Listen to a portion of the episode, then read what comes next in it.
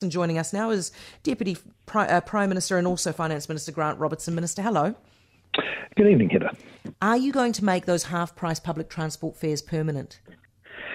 Well, that was always put in place as a temporary measure in the face of the inflation spike that we've been seeing, and we haven't changed our, our policy. What we said was we would keep monitoring where those prices are and that when, you know, petrol prices are and, and the impact that that has on, on people's transport choices. So um, we haven't got anything to announce about that. Um, we said we'd keep reviewing it, and we will. So it's possible if it's popular? No, it's not a matter of necessarily whether it's popular. It's definitely popular. We're seeing lots more people using public transport, uh, but it's much more a, a question of how that fits with, you know, where the, the global inflation situation is, the impact on people's budgets here in New Zealand.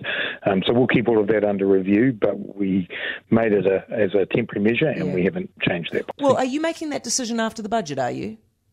As I say, we'll, we'll make that announcement when we've made, we're ready. No, no, no. I was just meaning in terms of, not the announcement, sorry, the decision. When are you making that decision? Yeah, so it's due to go through to the end of June, but we've clearly signalled that we'll make, you know, statements about it before then. Mm. We're constantly keeping under watch, uh, you know, where things are at in terms of prices that people are needing to pay. Um, and obviously, more generally, next week we'll be talking about the Climate Emergency Response Fund, which is all about, you know, helping people to be able, for example, to shift modes of transport, um, to be able to make, you know, more sustainable transport choices. There's lots of different ways we can do that. This happens to be one part of a of a temporary measure that we put in place. If you do it, are you going to extend the petrol excise tax cut as well? Like I say, these decisions I'm going to talk about now. No, but you um, can't do put- one without the other, can you? Well, they certainly were part of a package, um, and, and so when we put them in, we saw that both, you know, reducing the costs that people were paying at the petrol pump was important, but equally for the New Zealanders who use public transport, we wanted them to be able to get some relief from the cost of living pressures, so we did them together, that's correct. You're under increasing pressure to do something about the cost of living in this budget. Any chance of a tax cut in there? Well, we've signalled pretty clearly that we don't think now's the time for, for untargeted tax cuts, and we're not alone in that. The I M F, when they were here having a look at the New Zealand economy, said the same thing. You know, we're we're still working our way through COVID. There's still a tremendous amount of unmet need in different parts of society, and so we don't believe now is the time for untargeted tax cuts, such as what National are proposing. What about next budget?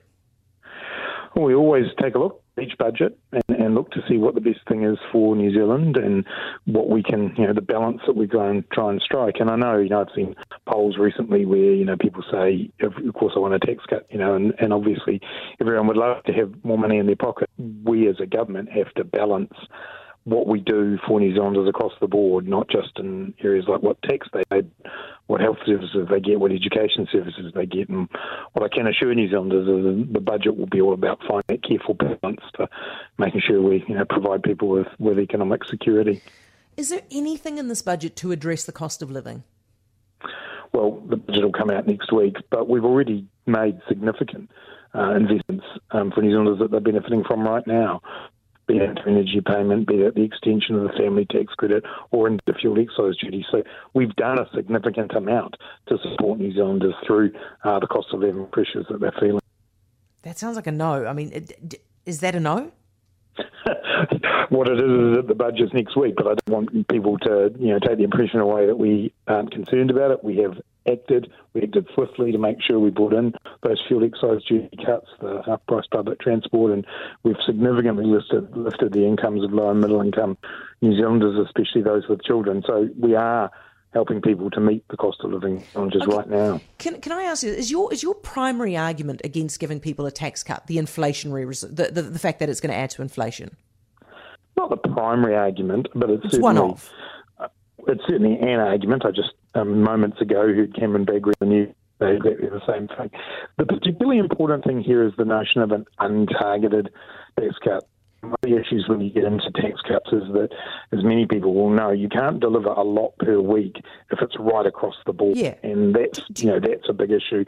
And yes, there is the question of inflation, but the comment I just made here before, it's about the balance of things that New Zealanders need the government to be investing in, and they're not all short-term. And, and one of my things I've tried to remember the whole time I've been Finance Minister is that it's, you know, you can scratch the, the political itches of the immediate moment, but that sometimes leads to underinvestment in things that really matter for the long term. Can I just take you back to Canberra? Because you brought Canberra up, and he doesn't think that we should have tax cuts at the moment you, because of the inflationary impact. Do you agree with him? He said, I'd, I'd be fair to Cam, he said, the bit that I just saw him say was that, that, that the issue is that if you give large tax cuts, people will spend them, and that will have an inflationary impact. Okay, he told us last week he doesn't think we should have tax cuts.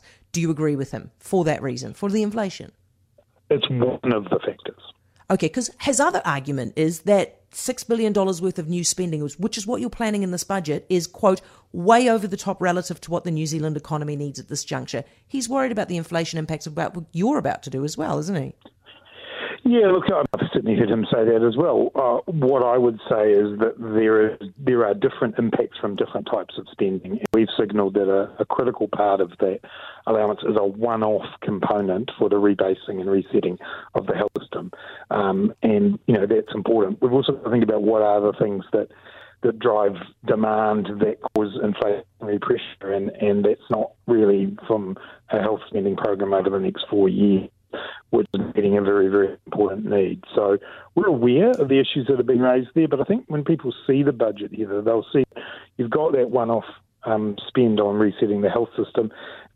The rest of it is just making sure that, you know, we've got good schools, we keep investing in transport, we keep building state houses.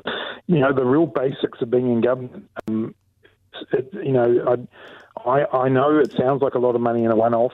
When you think about it as a percentage of G D P, we're going to be spending similar amounts to what National did coming off the G F C.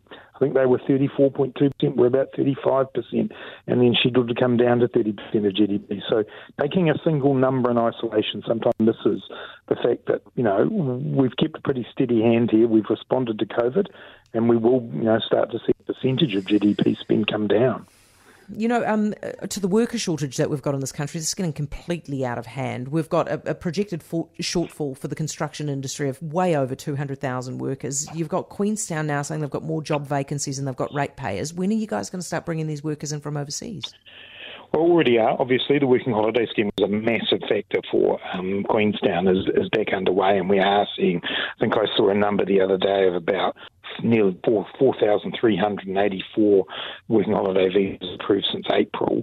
Um, so you know, we are making some progress there. We've got the twenty twenty-one resident visa, the extension of the onshore visas, and obviously as we move through our reconnecting process, which we have said we want to speed up, we'll see more people come in, and Minister, we'll have more to say about that in, in the coming week or so.